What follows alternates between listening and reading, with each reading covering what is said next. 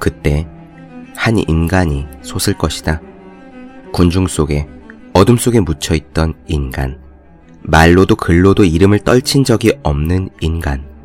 침묵과 명상 속에 잠겼던 인간. 이 인간이 솟아나 운명을 장악할 것이다. 프랑스 작가 막스 갈로의 나폴레옹에 나오는 한 대목입니다.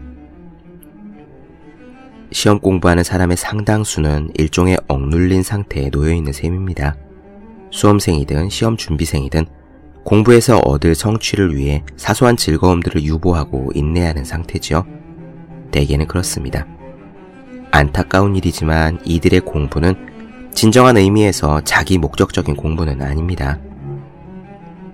학교 스쿨의 어원인 라틴어 스콜라는 원래 삶을 즐기다 내지는 한가롭다를 뜻했습니다. 하지만 그런 이유로 억눌린 채 공부한 사람들만이 맛볼 수 있는 해방감이 존재합니다. 더 세게 눌러놓은 스프링이 더 강하게 튀어오르듯이 가능한 많이 인내한 사람들에게 보다 큰 희열이 기다리고 있지요. 피할 수 없다면 즐겨라 하는 식의 아니한 말을 하고 싶지는 않습니다. 다만 공부하는 사람들의 환경이 합격을 해제 조건으로 하는 특수한 억압 상태라는 점과 이런 환경에 처한 사람들만이 경험할 수 있는 무언가가 분명히 있다는 점을 이야기하는 중입니다. 희열은요, 그 길을 걷는 사람들만이 받을 수 있는 특별한 선물입니다. 공부의 길을 선택한 사람이라면, 그래서 여러분이 지금 참고 인내하면서 노력하는 중이라면, 합격자 발표 날에 떨치고 일어나 우뚝 솟는 그런 느낌을 받아보는 것도 멋질 겁니다. 365 공비타민 당신은 우뚝 솟을 것이다 의 한 대목으로 시작합니다.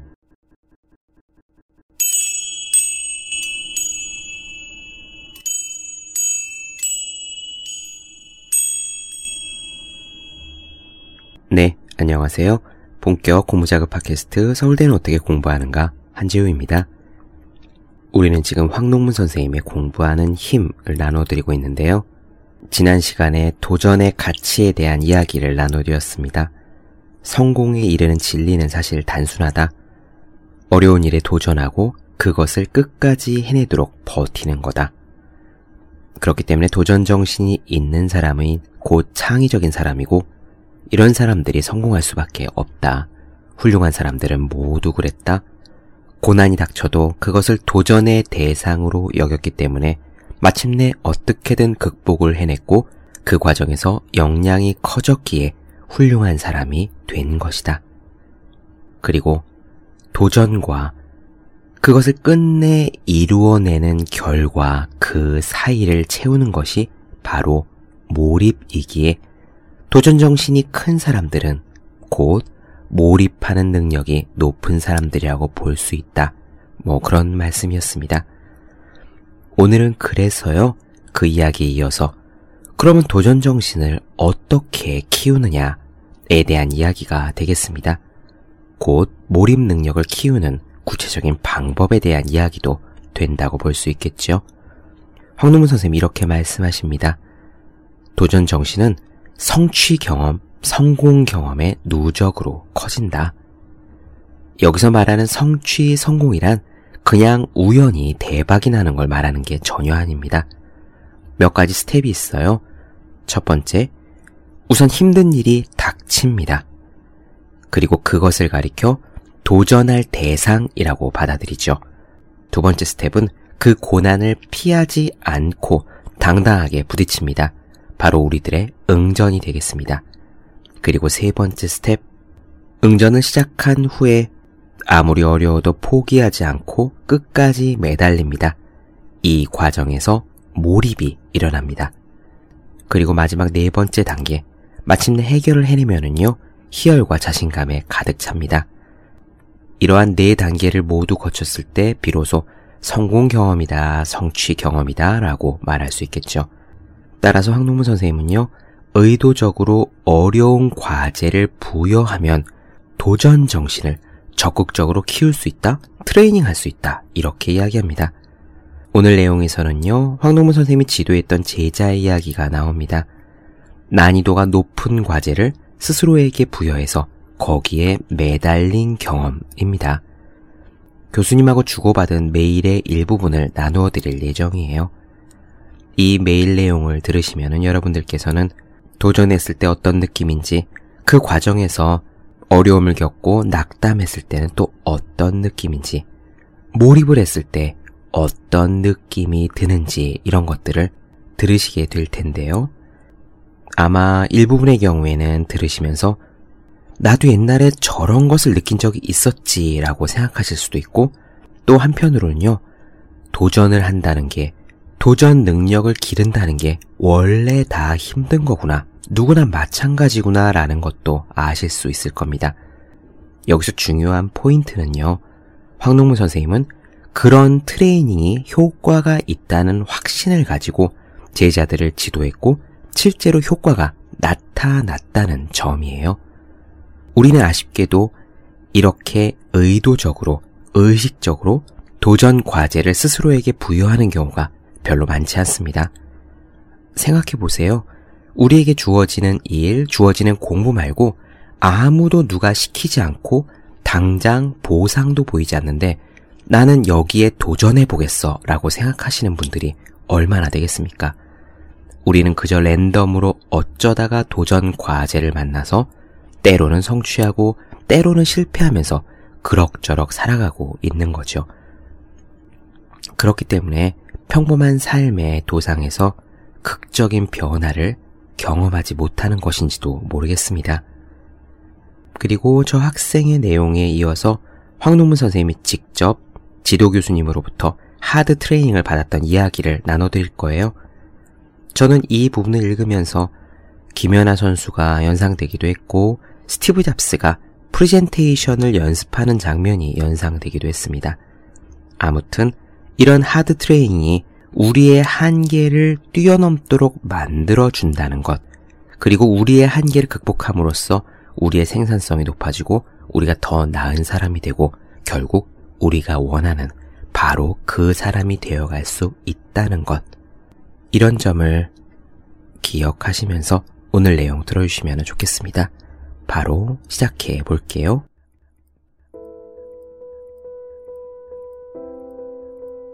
도전 정신이 강한 학생은 아무도 해결하지 못한 난제를 해결하기 때문에 결국 창의성이 높아지는 결과를 얻는다.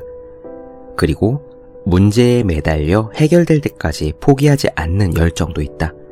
즉, 도전 정신이 있는 학생은 필연적으로 열정과 창의성을 가지고 있다는 말이다. 기업체의 인사 담당자들을 만나보면 이구동성으로 우리가 원하는 인재는 도전정신, 열정, 그리고 창의성을 가진 인재다라고 이야기한다. 산업체에서는 오랜 기간 일을 하다 보면 결국 도전정신, 열정, 창의성이 있는 사람들이 중요한 문제를 모두 해결한다는 거다. 그렇다면 어떻게 교육해야 도전정신이 발달할까? 우선 셀리그만의 실험 결과로부터 유추해보자. 그가 발견한 것처럼 무기력이라는 것이 노력해도 소용없다는 것을 경험을 반복함으로써 학습되는 것이라면 무기력과 정반대 개념인 도전 정신은 노력했더니 성공했다는 경험을 반복하면 생긴다고 유추할 수 있다. 즉, 다음과 같은 이야기다. 도전 정신을 발달시키려면 도전에 대한 성공 경험이 많아야 한다. 우리의 모든 경험은 전두엽에 저장된다. 이때 그 경험에 따르는 감정에 의해 변형을 거쳐 저장된다고 알려져 있다. 도전에도 실패를 거듭하게 되면 도전에 대한 부정적인 감정이 기억돼서 도전을 피하려는 소극적인 성향을 갖게 될 것이다. 반대로 성공을 거듭하면 긍정적인 감정이 기억되어 도전에 대해서 호감이 발달할 것이다. 이처럼 적극적인 성향과 소극적인 성향은 타고나는 게 아니라 경험으로서 형성된다. 그렇다면 도전 정신을 키우기 위한 가장 교육적인 경험은 무엇일까? 바로 다음과 같은 경험일 거다. 처음에는 도저히 못할 줄 알았는데 혼신의 노력을 다해서 결국 해냈다. 다시 말하자면 처음에는 못할 것처럼 보였지만 혼신의 노력을 하면 반드시 성공할 수 있는 도전을 반복 경험하면 그 정도의 도전을 반복 경험하면 된다는 것이다. 똑같은 성공이라도 더욱 힘든 상황을 경험한 후에 성공을 했을 때 값진 경험이 되고 교육적인 효과도 커진다. 이제부터 도전 정신의 형성과 관련된 구체적인 훈련 방법을 소개해 보겠다. 해마다 여름이면 학부 4학년생들이 나를 찾아와 대학원에 진학하고 싶다는 의사를 밝힌다. 석사과정에 들어와 우리 연구실에 들어오고자 하는 것이다. 이때부터 나는 진학을 승낙한 학생들을 대상으로 창의성, 도전정신, 그리고 몰입 능력을 향상시키기 위한 훈련을 지도한다. 우리 연구실에 들어오기까지 남은 시간은 대략 6개월. 학생들이 내 말을 가장 잘 듣는 기간이다. 말을 안 들으면 내가 진학, 승낙을 번복할 수도 있다고 생각하기 때문이다. 그래서 도전 정신을 키우기에 이때가 가장 이상적인 기간이다. 몰입 훈련을 위해 도전할 문제는 두 가지 종류다. 첫 번째는 수업 중에 이해되지 않는 부분. 두 번째는 중고등학교 또는 대학 과정의 수학이나 과학 문제 중에서 어떻게 풀어야 할지 모르는 문제다.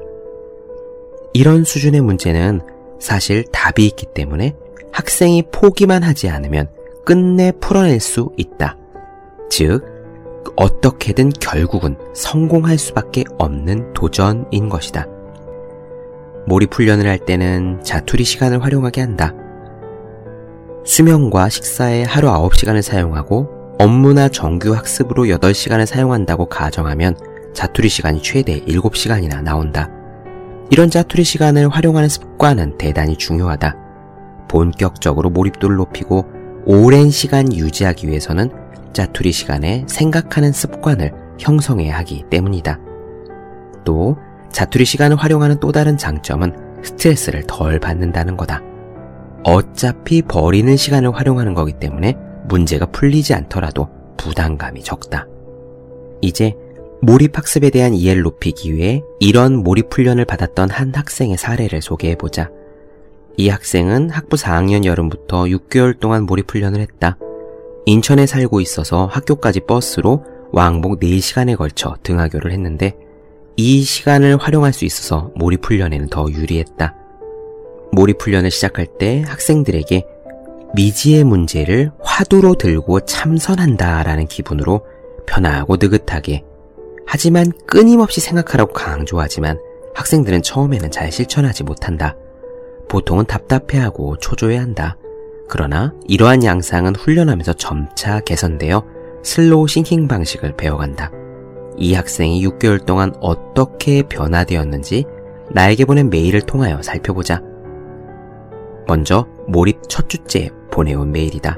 학생은 이렇게 말했다. 지난 일주일간 태어나서 처음으로 몰입 훈련을 해봤습니다. 월요일에 고등학생을 가르치던 수학 과외를 하던 중에 아리송한 문제를 발견했어요. 기하와 벡터 교과서에 나오는 문제입니다. 평소 같았으면 별다른 고민 없이 바로 해설을 들춰본 뒤에 가르쳤을 텐데 이번에는 교수님 말씀이 생각나서 다음 시간에 가르쳐 주겠다라고 하고 인천까지 돌아가는 2시간 동안 버스에서 내내 생각을 해봤습니다. 내용은 간단한 문제였는데 공간상의 도형 위치가 쉽게 이해되지 않아서 선뜻 풀이가 생각나지 않았어요. 처음에는 가슴이 답답한 것이 조바심이 나고 힘들었는데 창밖을 바라보며 여유를 가지고 생각하니 조금씩 실마리가 잡히는 것 같았습니다. 그리고 마침내 안 풀릴 것 같던 문제도 버스를 타고 생각하니 약 30분 만에 해결이 되었습니다. 매우 보람되고 뿌듯했습니다. 한편으로는 평소 제가 얼마나 시간을 무의미하게 보냈는지 깨달을 수 있었습니다. 멍하니 아무 생각도 하지 않았거나 쓸데없이 휴대전화만 만지작거렸던 것이 새삼 후회되고 그 시간이 무척 아까웠습니다. 이제는 몰입 2주째 보내온 메일이다. 이번에는 학생이 다른 문제에 도전을 했다. 이번 주에 저는 기하와 벡터의 다른 문제에 대해서 생각을 해보았습니다. 토요일에 이 문제를 접하고 나서 일요일 내내 생각을 해보았습니다. 두 번째라 그런지 그리 답답하거나 막연함 없이 집중을 할 수 있었어요. 정확하진 않지만 아마 30분 정도 여러 가지 풀이를 머릿속으로 떠올렸던 것 같습니다. 일단 풀이가 생각난 후에는 5분 정도의 계산 과정을 통해 답을 구하게 되었습니다. 지난번에도 그랬지만 어떤 실마리를 찾기까지 처음에 몇 분이랄까 몇십 분이랄까는 앞이 깜깜한 듯 아무리 생각해도 도저히 풀리지 않을 것처럼 전혀 보이지 않다가 아주 작은 실마리가 아하 하고 떠오르는 순간 한결 수월해진다는 것을 몸소 깨달았습니다. 이번에는 3주째 보내온 메일이다. 학생은 이렇게 말했다. 이번 주에 푼 문제 중 하나는 산술 기하에 대한 문제인데 문제집에 나온 문제가 아니고 전기회로 수업을 듣던 중에 문득 스스로 궁금해진 부분이었습니다. 셔틀버스를 기다리면서 수업 시간에 교수님을 기다리면서 또는 걸어서 이동하면서 문득 이 문제가 떠오를 때마다 생각을 해보았습니다. 그 결과 두 가지 방법이 떠올랐고 증명을 마칠 수가 있었습니다. 늘 그렇지만 처음 힘든 과정을 거쳐서 문제에 들어맞는 해설의 일부가 실마리의 일부가 생각이 나면 그 뒤로는 술술 풀리는데 그때는 정말이지 즐거운 마음을 감출 수가 없습니다. 이제는 몰입 다섯 주째에 보내온 메일이다. 학생은 이렇게 얘기했다. 과외 공부를 가르치는 학생과 매주 몰입을 진행하고 있습니다. 처음에는 학생에게 적당한 난이도를 선택해주기 어려워 시행착오가 있었는데 요즘은 난이도를 잘 선택해서 순조롭게 훈련을 시키고 있습니다.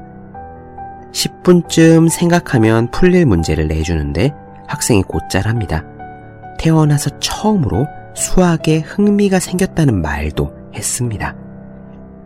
지금 여기서 이 학생은 자기의 과외 학생에게 몰입을 적용한다고 언급하고 있는데 재미있는 것은 이 과외하는 학생이 학교에서 성적이 상위 30% 정도이고 수학은 그리 잘하는 편이 아니어서 내신 성적이 3등급 정도 된다고 한다.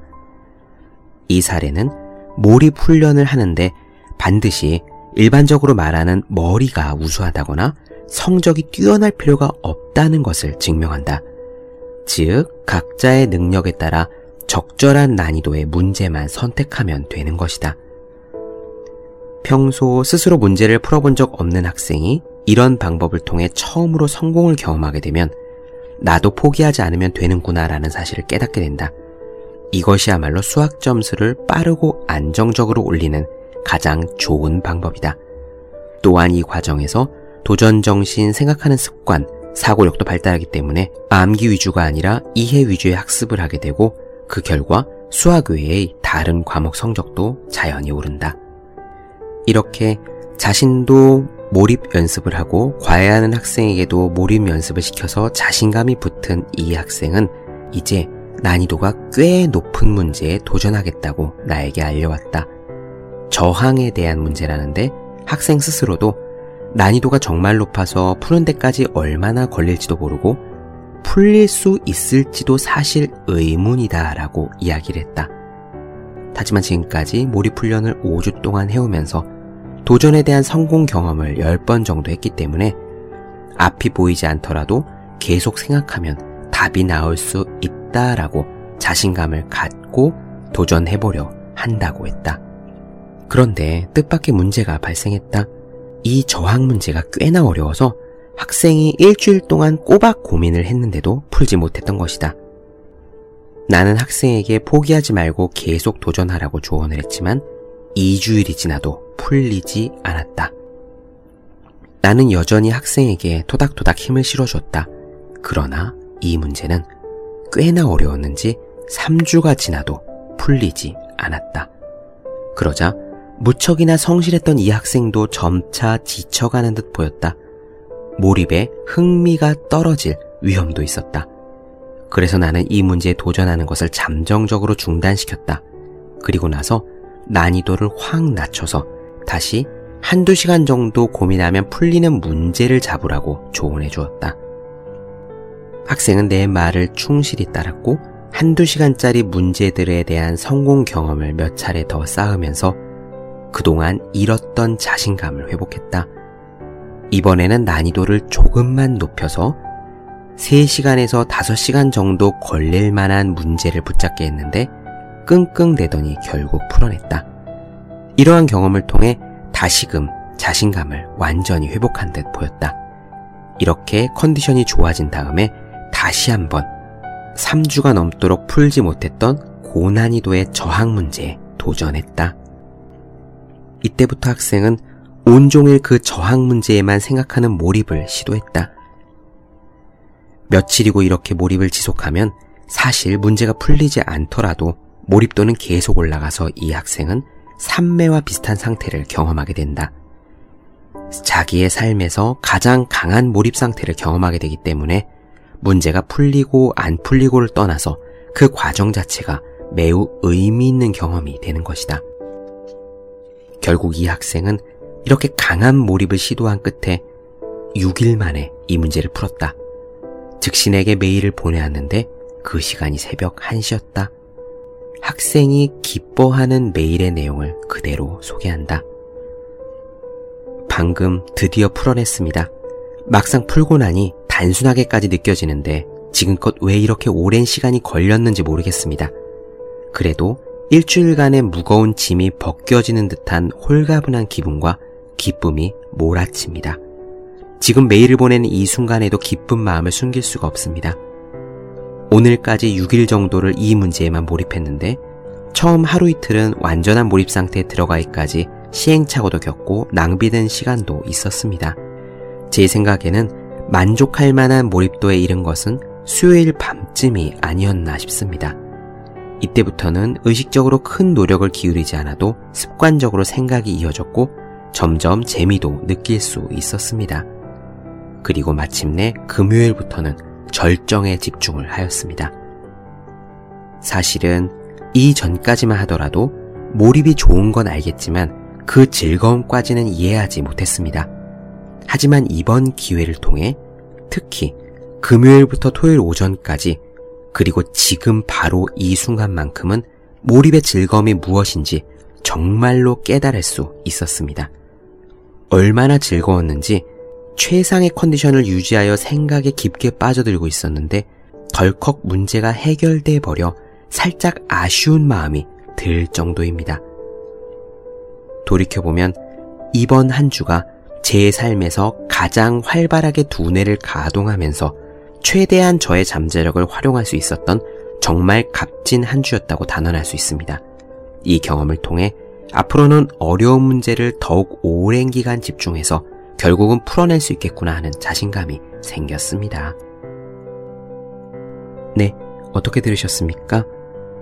도전 정신을 키운다는 것, 몰입 연습을 한다는 것은 원래 괴로운 것이다 라는 점을 이해하게 되셨는지요?